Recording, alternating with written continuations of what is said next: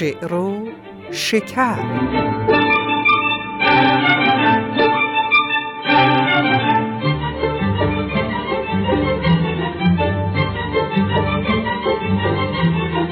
سلامی چو بوی خوش آشنایی به همه شنوندگان عزیز و علاقمند به ادبیات و موسیقی فاخر ایرانی. درودی رسا بر هر آن کس که هست نکو گفت و نیکووش و پاک دست.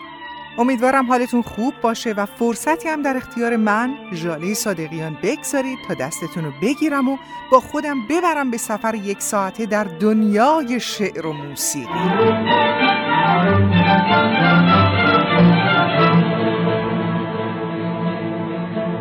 در این برنامه شعر و شکر هم همچون همیشه سه بخش پربار خواهیم داشت.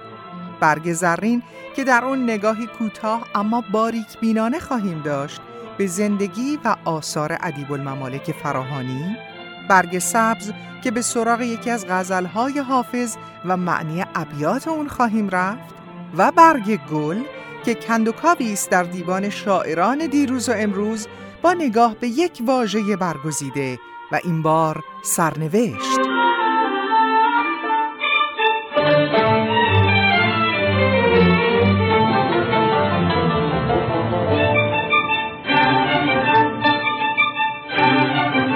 در پیچ و خمهای شاخ و برگ درخت بارور شیر و شکر امروز هم موسیقی های زیبای ایرانی رو خواهید شنید که هر کدام دنیای از فرهنگ، هنر و صد البته خاطره رو برای همه ما به همراه دارند. با من همراه باشید و قدم در این گشت و گذار بگذارید.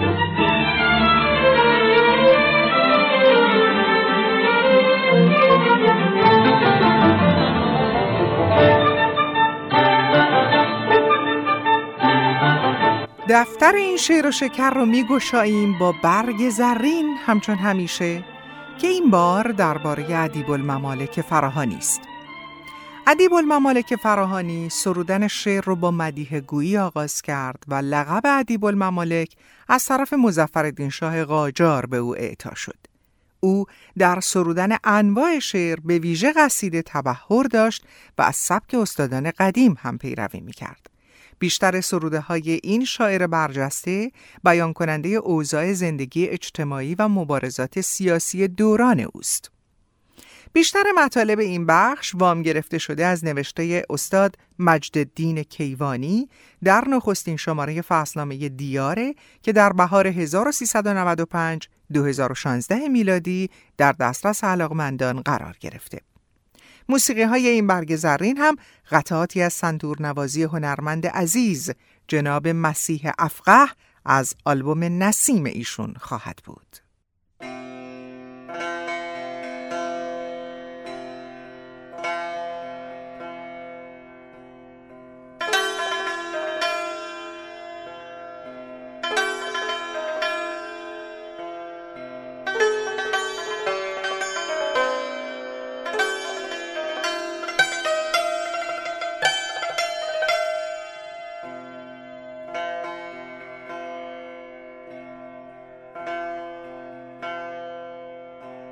میرزا محمد صادق ادیب الممالک پسر حسین قائم مقام فراهانی و ملقب به امیر الشعرا و سپس ادیب الممالک بود.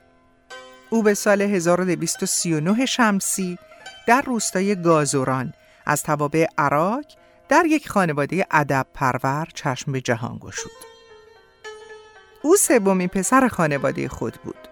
نیاکانش هم پشتن در پشت در دولتهای زندیه، افشاریه و صفویه و فراتر از اون منصب وزارت و صدارت داشتند.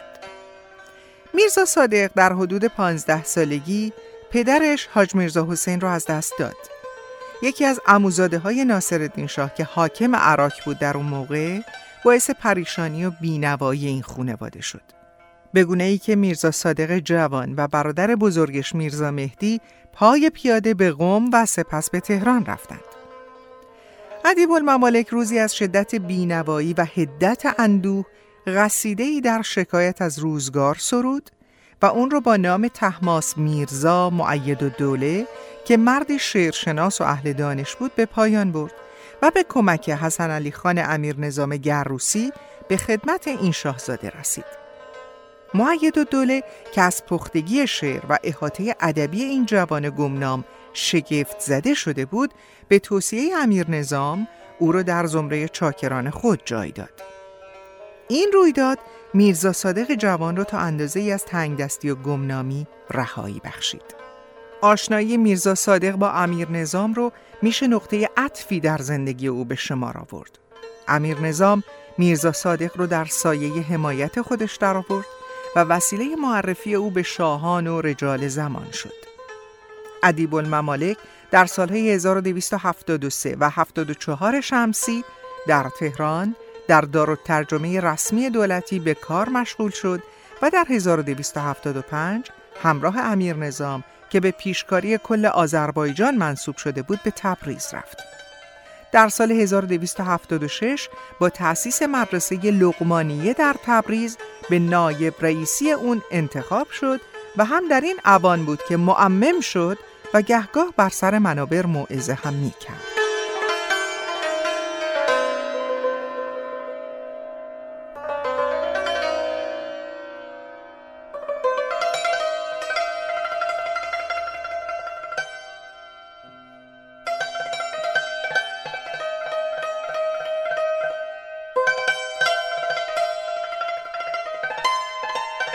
نظر می‌رسه ادیب الممالک نخستین شاعریه که در ایران به کار روزنامه نویسی هم پرداخته. بنابراین میشه او رو طلایه‌دار شعرای روزنامه نگاری همچون ملک الشعرای بهار، اشرف الدین گیلانی، علی اکبر خان ده خدا، فرخی یزدی و میرزاده عشقی دونست. تا پیش از شروع نهضت مشروطه، روزنامه های در خور اعتنایی که در ایران نشر می شدن یا مستقیما زیر نظر دولت بودند یا مخصوصا در شهرستان ها در سایه حمایت حکام فعالیت می کردن. از این رو روزنامه مردمی و مستقلی در دسترس نبود که ناشر اندیشه ها و آرمان های توده های مردم باشه. ادیب از نخستین کسانی بود که با تأسیس روزنامه ادب رسما پای به عالم مطبوعات گذاشت و کمابیش تا پایان عمر کار روزنامه نویسی رو همراه با شاعری دنبال کرد.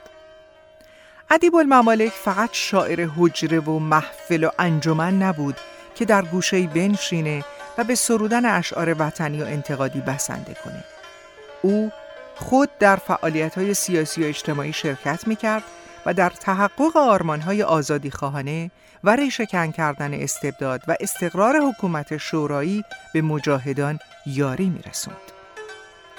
او حتی یک بار همراه مجاهدان آذربایجان و گیلان که بر ضد محمد علی شاه و به قصد فتح تهران به این شهر روی آوردند سلاح به دوش وارد پایتخت شد.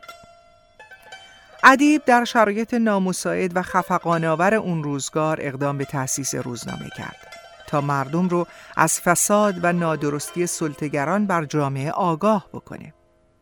در کارهای فرهنگی شرکت مستقیم داشت و سالها در عدلیه خدمت کرد و با بیعدالتی های مسئولان وظیفه ناشناس اون مبارزه کرد.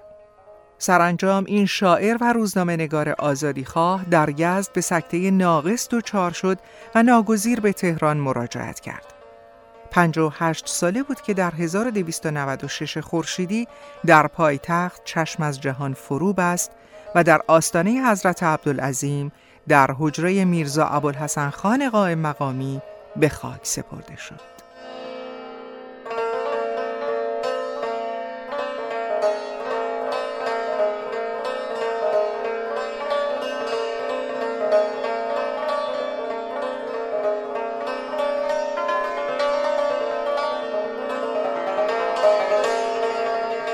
برخیز شتربانا بربند کجاوه که از چرخ عیان گشت همین رایت کاوه. از شاخ شجر برخاست آوای چکاوه. و از طول سفر حسرت من گشت علاوه. بگذر به شتاب اندر از رود سماوه. در دیده من بنگر دریاچه ساوه. و سینه ام آتشکده پارس نمودار. افسوس که این مزرعه را آب گرفته دهقان مصیبت زده را خواب گرفته. خون دل ما رنگ می ناب گرفته و سوزش تب پیکرمان تاب گرفته. رخسار هنر گونه محتاب گرفته چشمان خرد پرده ز خوناب گرفته. ثروت شده بیمایه و صحت شده بیمار. ابری شده بالا و گرفته است فضا را. وز دود و شرر تیره نموده است هوا را. آتش زده سکان زمین را و سما را. سوزانده به چرخ اختر و در خاک گیا را. ای واسطه رحمت حق بهر خدا را. زین خاک بگردان ره طوفان بلا را. بشکاف ز هم سینه این ابر شرربار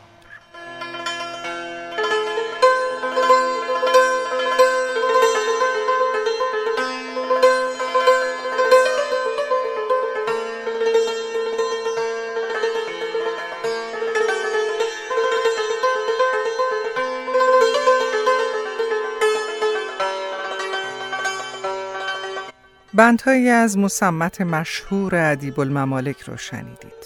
البته که او از میان انواع غالب های شعر بیش از همه به قصیده و قطعه تمایل نشون می‌داد. طبیعی هم همین بود چرا که نه فقط برای بیان وصف و مدح که محور اصلی شعرهاش در این دوره بود بلکه برای طرح مزامین تاریخی، قرآنی، نجومی و همینطور آرایش های لفظی و معنوی که پسند طبع شاعری چون ادیب بود قصیده جولانگاه مستعدتری در اختیارش میگذاشت. از غذا این دو قالب شعری در دوره دوم شاعری ادیب هم که تحولی نسبی در مزامین شعری او رخ داد بیش از دیگر گونه ها به کار او آمد. بخش اعظم اشعار ادیب رو حدود هفت هزار بیت در شکل قصیده و بالغ بر سه هزار بیت به صورت قطعه تشکیل میده. مصنوی های ادیب عموماً شیوا و روانه اما این نوع شعر به اقتضای پاره موضوع ها به کار برده شده علاوه بر قصیده و قطعه ادیب به ترجیبند، ترکیبند و مسمت که در واقع غالب های تفننیان گرایش نشون می‌داد. زیرا این گونه های شعر در نظر او تنوع موسیقایی و جذابیتی دیگر داشتند. و های مناسبی برای مزامین اجتماعی، سیاسی و وطنی به شمار می رفتند.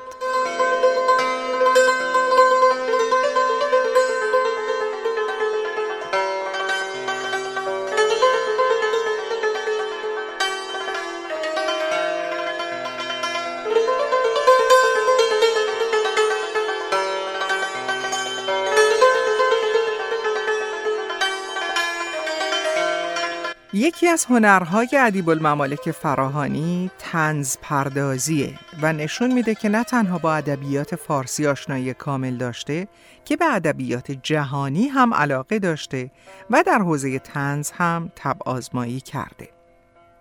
منم فتاده به غربت به عشق نان و پیاز. پنیر گو نفسی هم به خانه ما پرداز.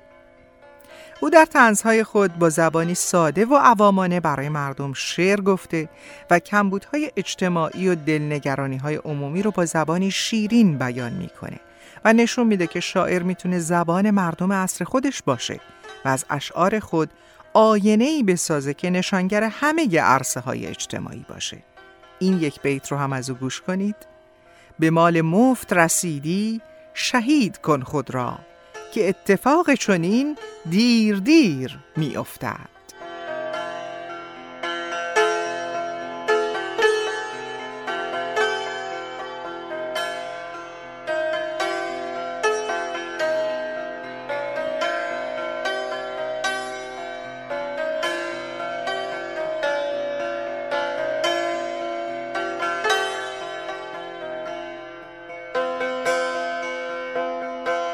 ادیب الممالک بیشتر ادیبانه شعر گفته تا شاعرانه شکوه و ابهت سوری سخن سنگینی و فخیم بودن وزن تنتنه واژگان شعر و سرانجام دشواری و چشمگیر بودن قافیه ها و ردیف ها ذهن ادیب الممالک رو بیشتر از محتوا به خودش مشغول داشته.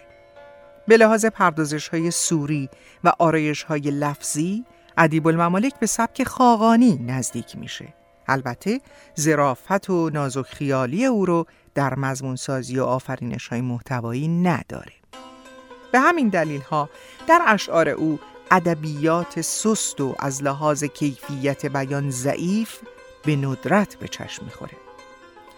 گرچه ادیب الممالک سخت شیفته و پایبند کلام فاخر و واژگان ترکیبات اصیل ادبی بود، خواه تحت تأثیر یکی از روندهای شعر دوران مشروطه یعنی نزدیک شدن زبان شعر به زبان و فرهنگ توده ها قرار گرفت.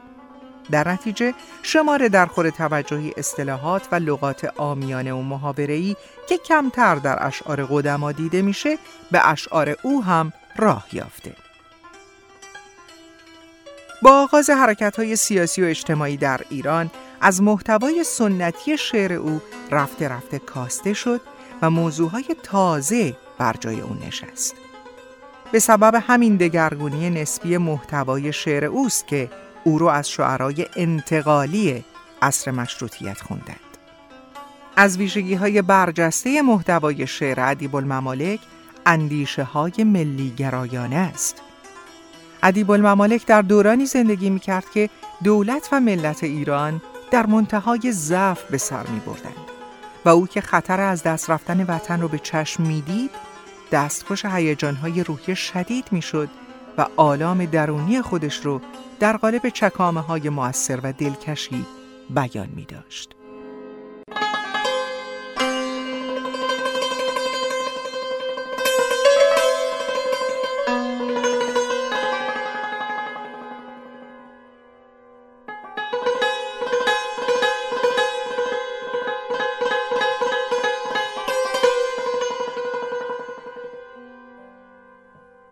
دانایی و تدبیر ز انفاق و کرم به. دانایی و تدبیر ز انفاق و کرم به. انفاق و کرم نیز ز دینار و درم به. تانیک ببخشند و بپوشند و نیوشند دینار و درم در کف اصحاب کرم به. شمشیر و قلم حامی ملکند به تحقیق. اما دل بیدار ز شمشیر و قلم به. در مذهب من ساده دروغی به سزاوار. زان راست که باور نشود جز به قسم به. در محضر ارباب هنر همچو امیری. گر هیچ نگویی سخن از لا و نعم به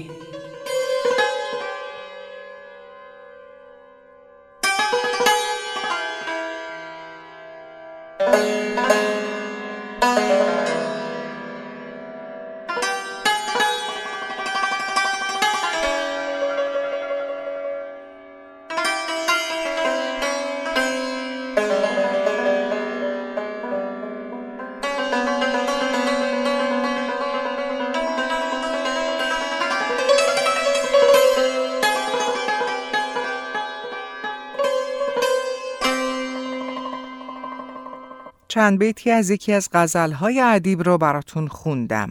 در این غزل او امیری تخلص کرده بود. پیش از به پایان بردن این بخش باید این رو خاطر نشان بکنم که ادیب الممالک در فنون سخنوری تواناست و در روانی طبع قدرت حافظه و تسلط بر تاریخ هم قدرتمنده. و بر لغات و مزامین فارسی و عربی استادی مسلم به شمار میاد. دیوان او 22 هزار بیت داره که بیشتر مجموعه است تاریخی در احوال دوران مشروطیت و همچنین مطالب گوناگونی در احوال اشخاص و حوادث زمانه. ادیب در نصر هم توانایی داشت و بیشتر نصرهاش در روزنامه ها چاپ می شد. و ضمناً یک نکته مهم هم در مورد ادیب از قلم نیفته که ادیب از نخستین کسانی است که سرود رو به انواع شعر فارسی افزوده. او این گونه شعر رو برای بیان احساسات میهنی و دردهای درونی خود که ناشی از نابسامانی و ضعف و زبونی ایران و ایرانی بود برگزید. در میان اشعار ادیب سه سرود با عنوانهای سرود ملی، سرود غم و سرود وطنی دیده میشه که همه در اون مایه میهنی و سیاسی دارن. علی نقیخان وزیری استاد نامدار موسیقی در نخستین دهه های صده چهاردهم شمسی مارش پیام به سیروس خودش رو بر روی اشعار سرود غم ادیب الممالک ساخت و در دستور تار خودش هم به چاپ رسوند. تلاش ادیب برای خارج کردن شعر از قالب‌های سنتی یا افزودن گونه های تازه به اون به همین حد مختصر محدود میشه. اما این نوع طلبی او به همت امثال ملک الشعرای بهار، اشرف الدین حسینی یا نسیم شمال و چندی بعدتر عارف قزوینی و عشقی به راه کمال افتاد.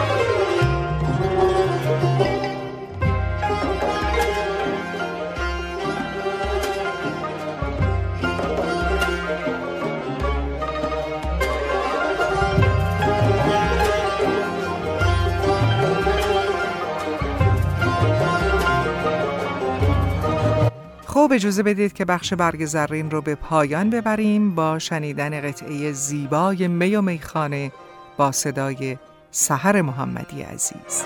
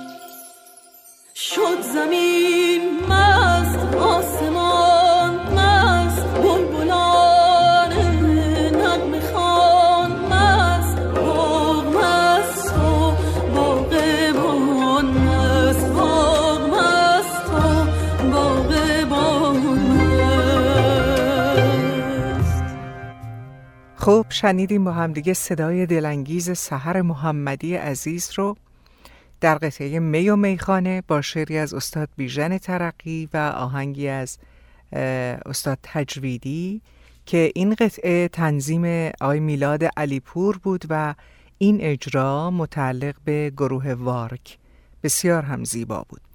به این ترتیب می‌رسیم به بخش برگ سبز.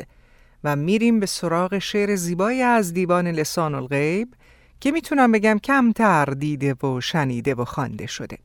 شاید به دلیل اینکه در اواخر فهرست غزلیات جناب حافظ قرار گرفته و به یه ختم میشه. غزلی زیباست.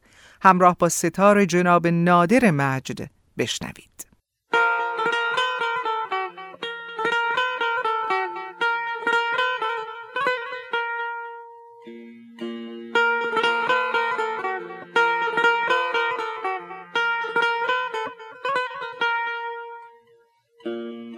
تو مگر بر لب آبی به هوس بنشینی؟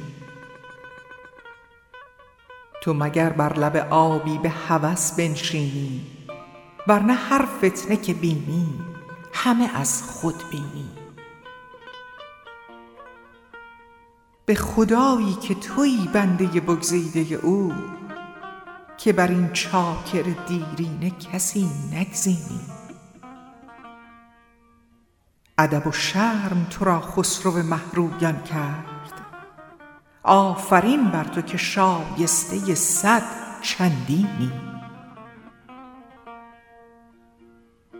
باد صبحی به هوایت ز گلستان برخاست که تو خوشتر ز گل و تازه تر از نسرینی. صبر بر جور رقیبت چه کنم گر نکنم؟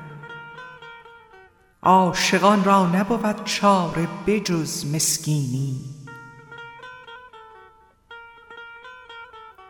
عجب از لطف تو ای گل که نشستی با خار. ظاهرا مصلحت وقت در آن می سخنی بی غرض از بنده مخلص بشنو ای که منظور بزرگان حقیقت بینی. نازنینی چو تو پاکیزه دل و پاک نهاد. بهتر آن است که با مردم بد ننشینی. گر امانت به سلامت ببرم باکی نیست. بی دلی سهل بود گر نبود بی دینی شیشه بازی سرشکم نگری از چپ و راست گر بر این منظر بینش نفسی بنشینی. سیل این اشک روان صبر و دل حافظ برد بلغ الطاقة یا مقلة عینی بینی. تو بدین نازکی و سرکشی شمع چگل. لایق بندگی خواجه جلال الدینی.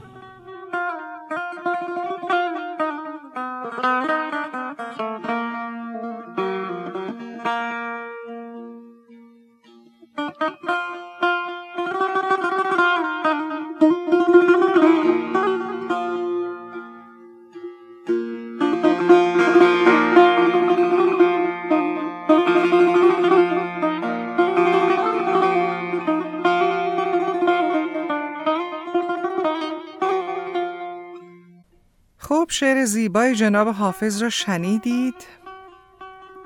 بر پایه وزن عروضی فعلاتون فعلاتون فعلاتون فعلون برای علاقمندان به شعرخانی و اوزان عروضی عرض کردم.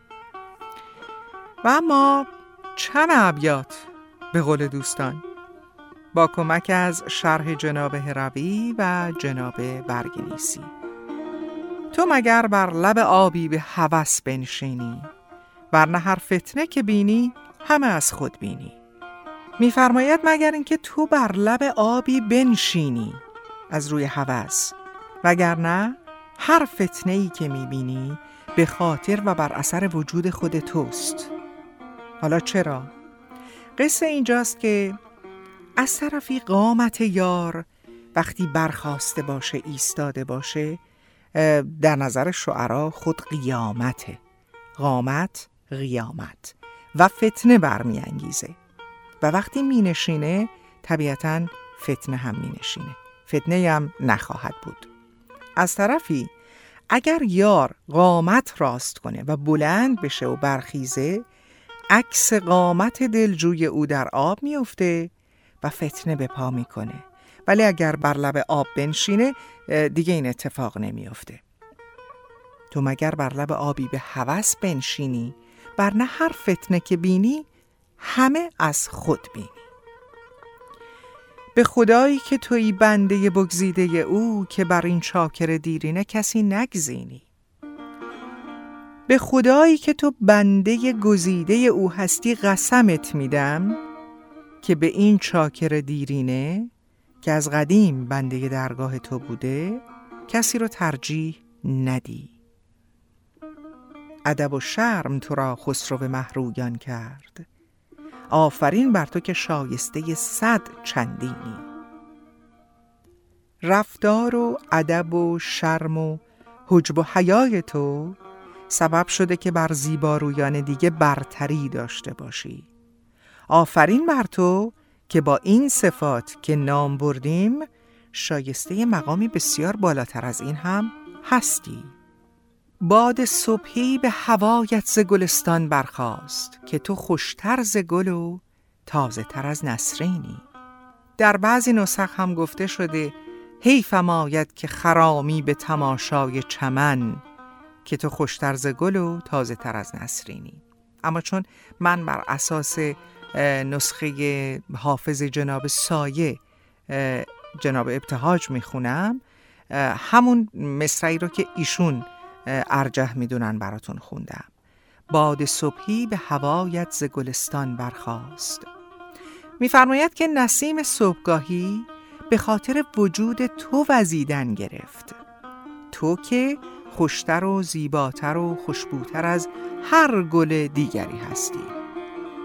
صبر بر جور رقیبت چه کنم گر نکنم؟ عاشقان را نبود چاره به جز مسکینی. رقیب یعنی نگهبان محافظ. محافظ معشوق که عاشق و یا عاشقان را از او دور نگه میداره.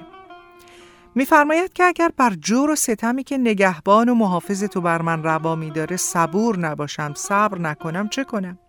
چاره ای ندارم. چون عاشقان جز بینوایی و درماندگی و مسکینی چاره دیگری ندارند. باید صبور باشند. عجب از لطف تو ای گل که نشستی با خار. ظاهرا مسلحت وقت در آن می‌بینی. عجب دارم از تو که این همه لطافت داری به مانند گل ولی با خار هم نشین شدی. ظاهرا مسلحت وقت در آن می‌بینی. شاید هم مسلحت وقت رو در این می‌بینی. مسلحت کنونی تو شاید الان همینه. چرا؟ چون خار دست اجانب رو از گل دور نگه میداره و از گل محافظت می‌کنه.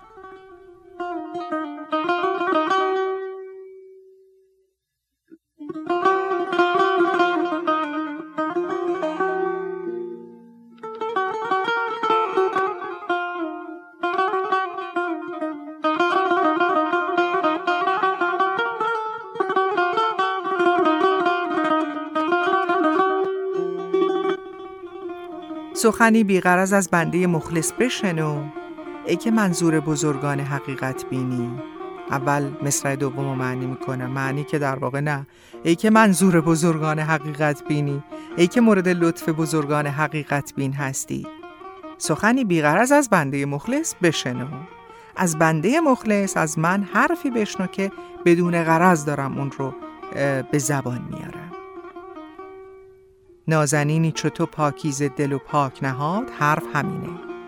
انسان نازنینی مثل تو که پاک دل پاک نهاد پاک نیته بهتران است که با مردم بد ننشینی. بهتره که با مردم بد معاشرت نکنه و با اونها نشست و برخواست نداشته باشه. گر امانت به سلامت ببرم باکی نیست. بیدلی سهل بود گر نبود بیدینی. اگر بتونم. بار امانت عاشقی رو سلامت به مقصد برسونم باکی ندارم ترسی ندارم از اینکه بیدل و بیقرار بشم. از بیقراری و بیتابی باکی ندارم. مهم نیست.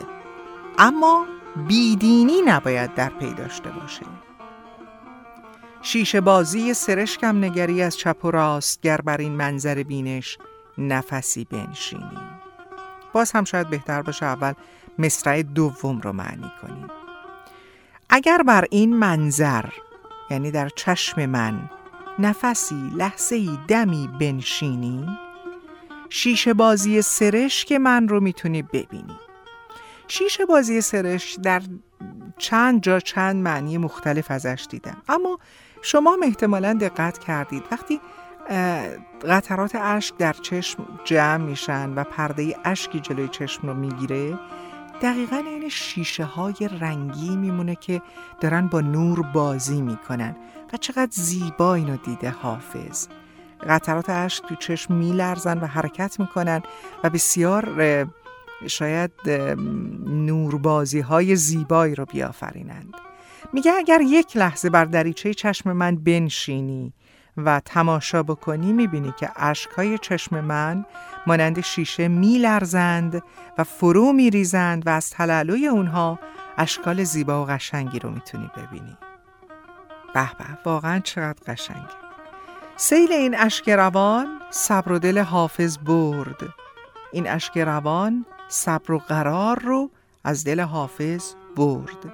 اما یه مصرع عربی در دنبالش داشتیم. بلغت طاقت یا مغلت عینی بینی. معنی مصر عربی اینه. طاقتم تاق شده ای چشم من. از بس که گریستی. از من دور شو جدا شو. دیگر طاقت گریه ندارم. اما در بیت پایانی معلوم میشه که غزل در متح خاج جلال الدین تورانشاه که وزیر شاه شجاع بوده سروده شده. میفرماید تو بدین نازکی و سرکشی شمع چگل لایق بندگی خاج جلال الدینی شمع چگل یعنی معشوق زیبارو. چگل نام یک قبیله بوده در ترکان خلخ که زیبارویانش مثال زدنی بودن. شمع چگل یعنی زیباروی بسیار زیبا.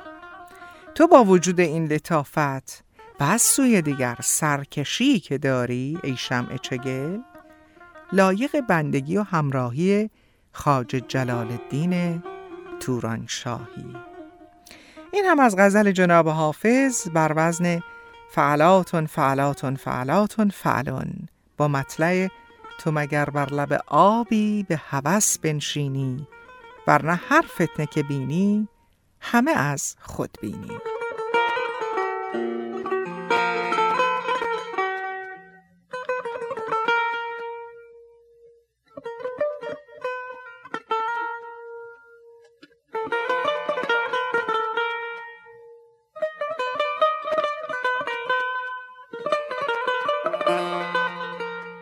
خب بعد از برگ سبز این بار میریم به سراغ بخش برگ گل. با نگاهی ویژه به واژه سرنوشت.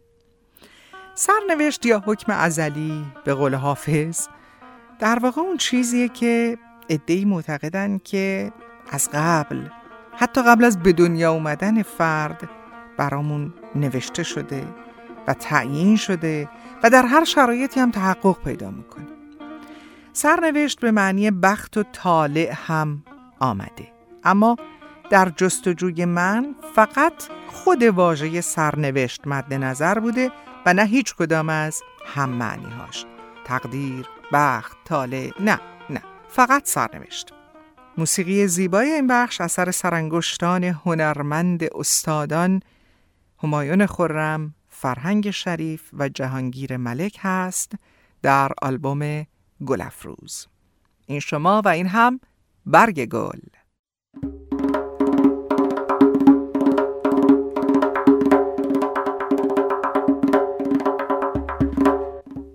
آغاز می‌کنیم با حاج میرزا حبیب خراسانی. آن کو سرشت مهر تو اندر سرشت ما هجر تو را نوشت چرا سرنوشت ما.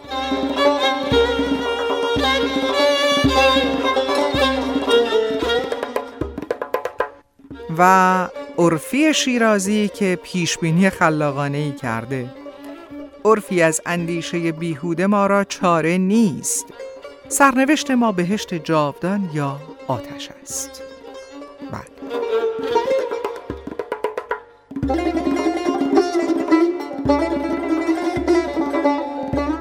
سلیمی جرونی شاعر قرن نهم بوده. مطمئنم کمتر اسمش رو شنیدید. اما ایشون گفته هر آن کس را که نیکی سرنوشته است مدام از نیکی خود در بهشت است. خوشا به حالش.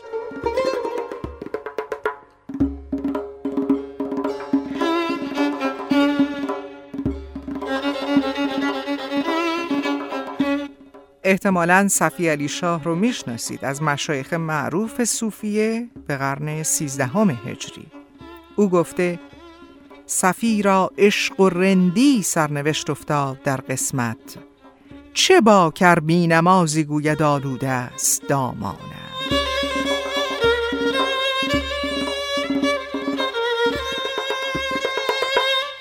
از هزین لاهیجی بشنوید. گفته سرنوشت غم جانسوز من و شم یکیست. جای گل آتش هم آرایش دستار بیار.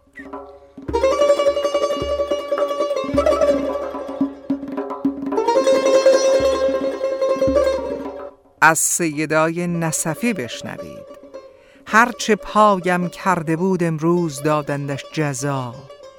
سیدا اکنون به فکر سرنوشت افتاده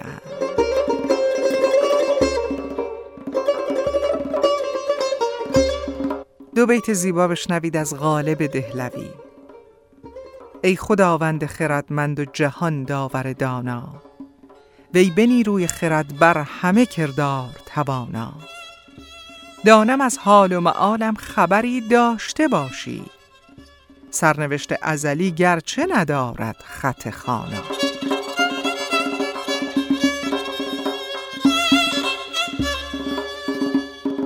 بیتی بشنوید از فرخی یزدی.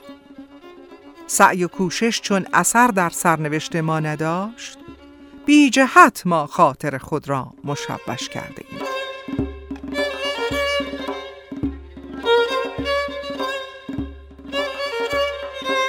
کلیم کاشانی در جایی که مورد سوء زن قرار گرفته و به حبس افتاده بود در یک قطعه این بیت رو آورده. به غیر از سرنوشت بد که گمباد نوشته همراه ما نیست اصلا.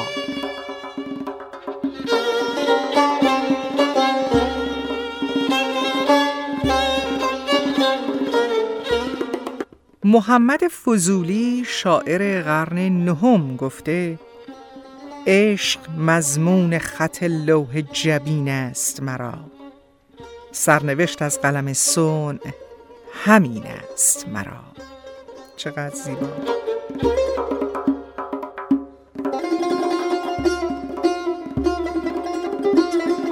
واعظ قزوینی هم دو بیت زیبا داره. شکستگی است ز سرنوشت کشتی من به جز شکست خطی نیست در سفینه مرا.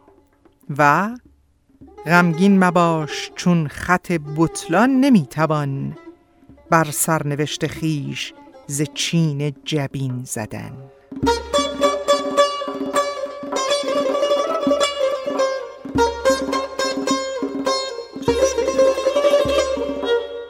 اسیر شهرستانی هم پرونده پارسایی رو این گونه میبنده. اسیر از رغم زاهد ساغر سرشار می‌خواهد که موج باده شوید سرنوشت پارسایی را.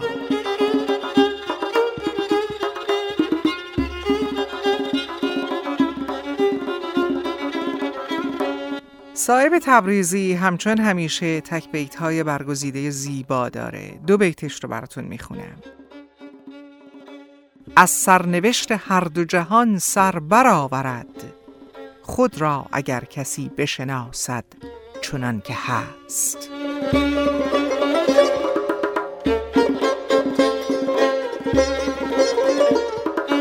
و سرنوشت عشق از پیشانی من روشن است. چون توان با آب گفتن عکس را مستور کن. عجب بیت زیبایی.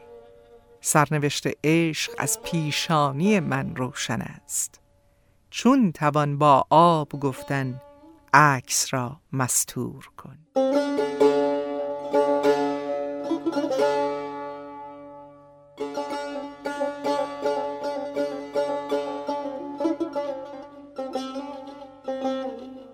جناب حافظ چندین و چند بار به واژه سرنوشت اشاره کرده اما من فقط یک بیت رو براتون می‌خونم.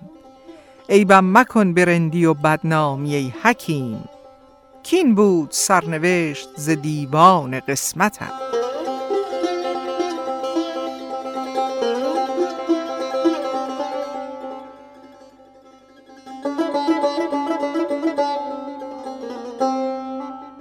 و فیض کاشانی گفته سرنوشت دل من رندی و بیپروایی است. طمع زهد مدار از دل این کاره من.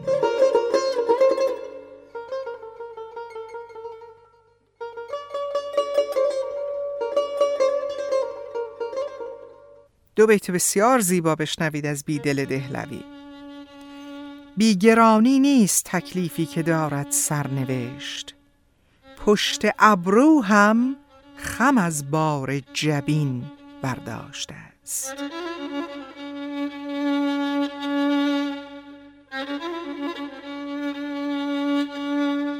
و بیت دیگری از او توان خواند از عرقهای خجالت سرنوشت من. در این یک صفحه پیشانی است چندین چشم تر پنهان.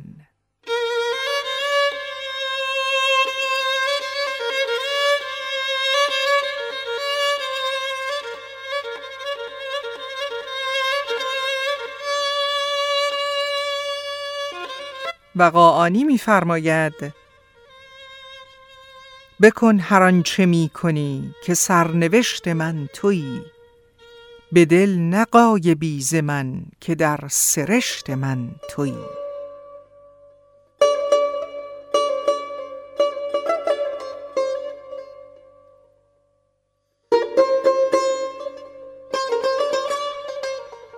ملک الشعرای بهار فرموده گر تو همدوش سرنوشت شوی مرگ نادیده در بهشت شوی. و جای دیگری گفته ورگردش جهان را این است سرنوشت نار جهیم و باغ جنان از برای چیست؟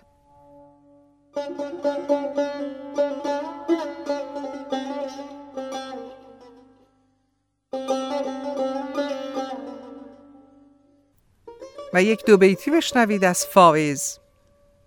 چرا از دلبر هورا سرشتم چو آدم دور از باغ بهشتم.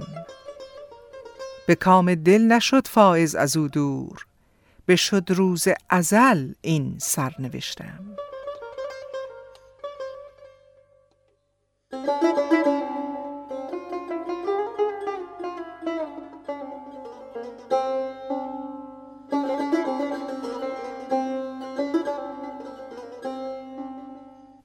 قدسی مشهدی در یکی از غزلیاتش گفته دارد نشان ز تینت مجنون سرشت ما از روی هم نوشته غذا سرنوشت ما.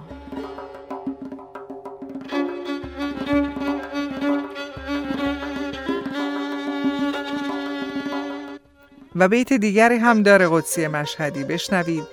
سرنوشتم را غذا از بس پریشان زد رقم هر که خواندش گفت مضمونی در این مکتوب نیست.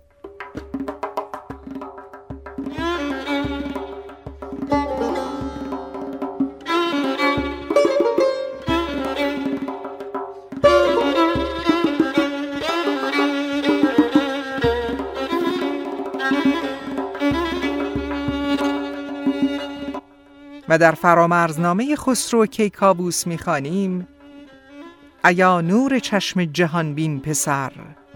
رضا باش بر سرنوشت و قدر. گر از دهر مهنت بیابی و رنج مشو هیچ غمگین به کار سپنج.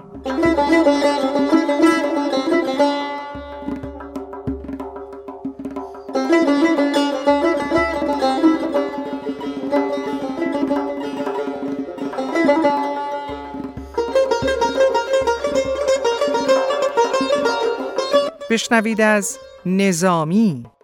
جز این نیستم چاره در سرشت که سر بر نگردانم از سرنوشت.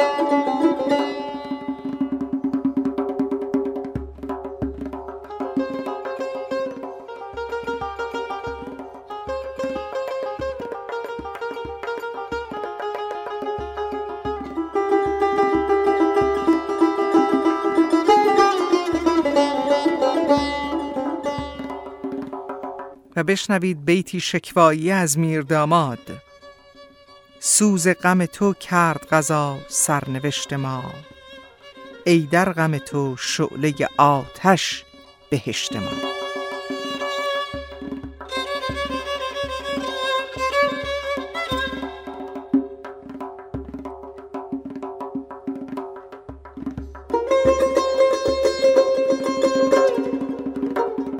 یه بیت دیگه هم از کلیم کاشانی بشنوید.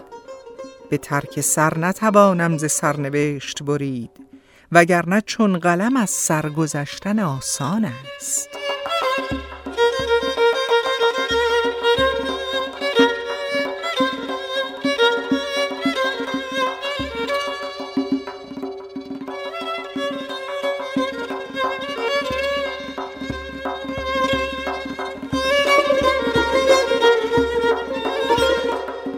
و صغیر اصفهانی گفته گر برخلاف میل رود عمر چاره چیست؟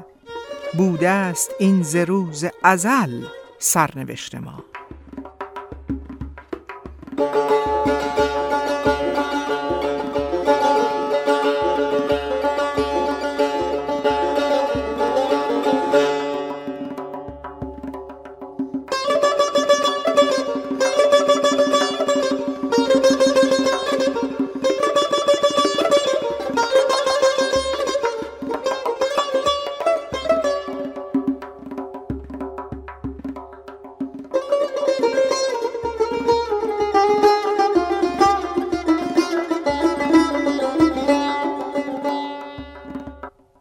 پایان بخش این برگ گل دو بیت زیبا و پرمعنا از ادیب الممالک فراهانی است. با ادیب الممالک برنامه امروز رو آغاز کردیم با او هم به پایان می‌بریم. میفرماید مالی که در جهان پی تقدیر و سرنوشت سازند صرف جنگ که کاری است شوم و زشت.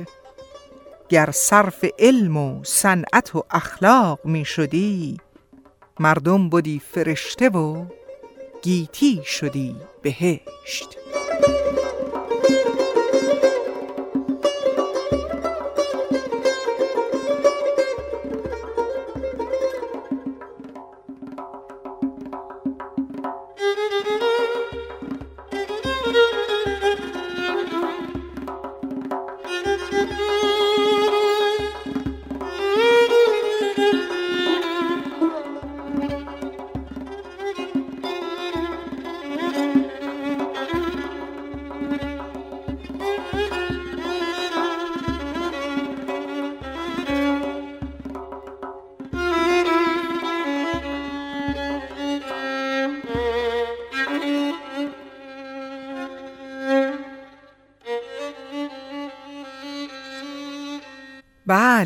به پایان آمد این دفتر حکایت همچنان باقی. میشه به راستی در دنیای شعر و موسیقی ساعتها و ساعتها سخن گفت و نکته شنید. اما صد افسوس که زمان به پایان آمده و باید این برنامه رو به پایان ببریم. اگر دوست دارید در کلاس های آنلاین شعرخانی و گویندگی شرکت کنید و یا اگر تمایل دارید نظر خودتون رو درباره شعر و شکر با من در میون بگذارید که بسیار لطف می‌کنید لطفا به این شماره پیامک بزنید. 647 674 7727 تورنتو. و یا با ایمیل با من ارتباط برقرار کنید. به این نشانی. Z h a l e underscore s a d e g h i a n ژاله underscore صادقیان at sign yahoo.com پایان بخش این برنامه هم باز یک ترانه دلچسبه یک ترانه سرنوشتی. فرار از سرنوشت با صدای بانو پوران موسیقی و ترانه استاد جهانبخش پازوکی عزیز و گرامی. سرنوشتتون به روشنی آینه بدرود تا شعر شکری دیگر.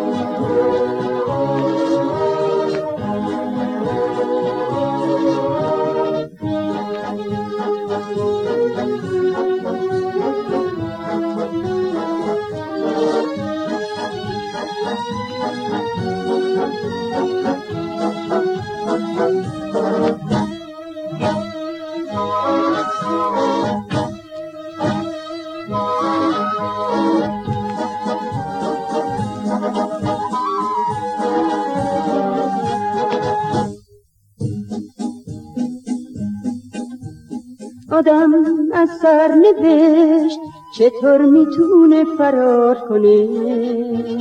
آدم با این همه درد و غم میگی چی کار کنه؟ نریز نریز نریز ای عشق بود ای غم از تصویر قلبم چه بود؟ ای دل ای دل تحمل داشته باش ای دل ای دل تحمل داشته باش.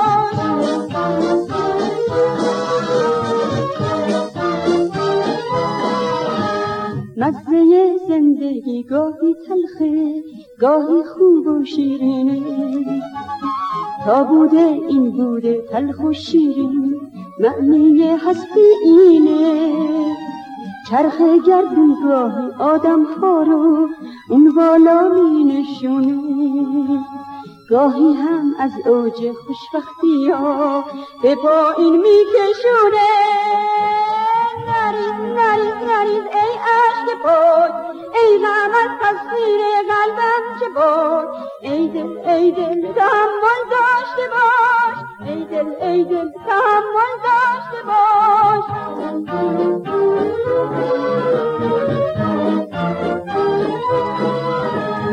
آدم از سرنوشت چطور می‌تونه فرار کنه؟ آدم با این همه درد و غم میگی چی کار کنه؟ نریز نریز نریز ای عشق بود ای غم از تصویر قلبم چه بود ای دل ای دل تحمل داشته باش ای دل ای دل تحمل داشته